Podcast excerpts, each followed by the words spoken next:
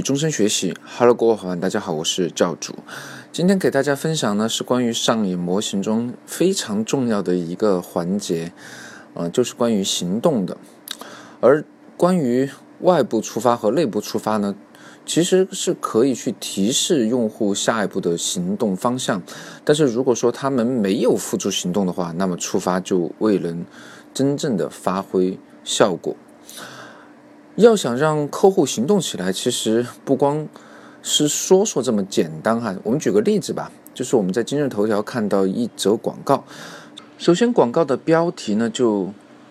触发我们去点击它。当标题足够吸引人的时候呢，那么我们就会点击进去去看里面的文章，对吧？而里面的内容呢，如果说恰好是能够吸引到我的，比如说现在好多呃今日头条它会。呃的广告会这么去写吧，呃，比如说某某某因为做了某某项目呢，自己获得了什么样的收益，或者说直接来一篇硬广来介绍他项目本身，比如说他有什么样的背书，呃，收益情况大概是什么样的，然后呃投入啊这些很简单的，也就三个部分板块的内容，而这些内容呢，正好是促使我去加。他们客服二维码的动机，加了二维码以后呢，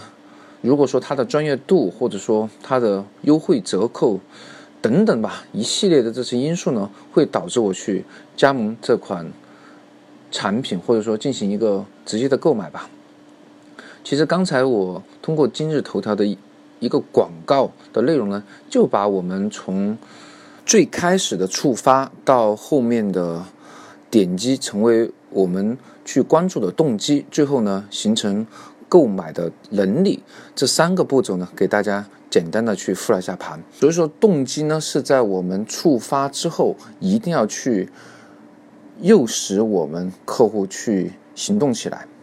而斯坦福大学的福格认为，要使人们行动起来，三个要素是必不可少的。首先是充分的动机，完成这一行为的能力。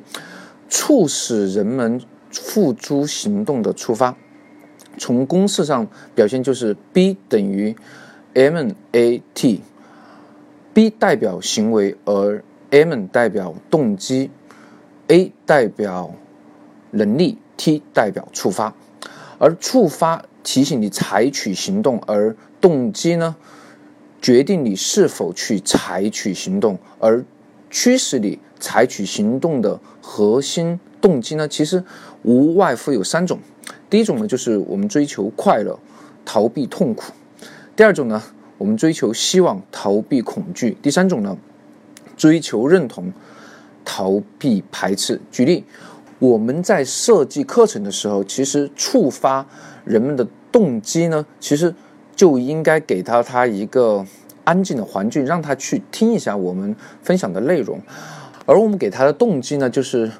你是否想获得创业的成功，或者说你是否想成为一个高效的学习者等等，让他有一个安静的环境去听到我们分享以后呢，他就知道哦，还可以通过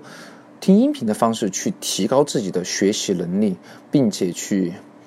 加入到我们的团队。当你设计产品的时候呢，一定要去设计其中一类。给到我们客户的动机，就像刚才我说的这三类中的一类哈。我们举个例子吧，在二零零八年奥巴马去参加美国总统大选的时候，他充分利用了时代的背景，以信心十足的形象给予经济低迷的和政治动荡时期的民众呢传达积极向上的信心，而他采用的主题语呢就是追求希望，逃避恐惧，让。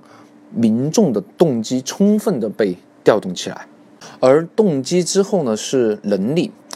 呃，完成一个任务的难易程度呢是直接影响人们是否去完成这个任务的可能性。我们看到现在的很多 A P P 哈，简单的都是令人发指的，比如说我们在哦摩拜单车呐、O F O 啊，或者说滴滴打车这些，他们注册的步骤呢。也就是两三步就可以让你很快的去上手。我们可以想象一下，可能回到十年以前吧，我们去注册一个 email，都会提很多的这种资料，对吧？非常繁琐，而且非常的讨厌。而现在很多产品呢，可能也对于产品经理来说，最难的就是我们应该如何去简化我们注册的步骤，或者说我们使用产品的步骤。所以说，有很多产品可能死就死到可能过于复杂的这种操作体系，可能他会觉得这种操作体系是为了客户能够更为好的去体验产品嘛。但是呢，其实人的大脑都是很懒的。如果说我们能够简化整个操作的流程，让我们的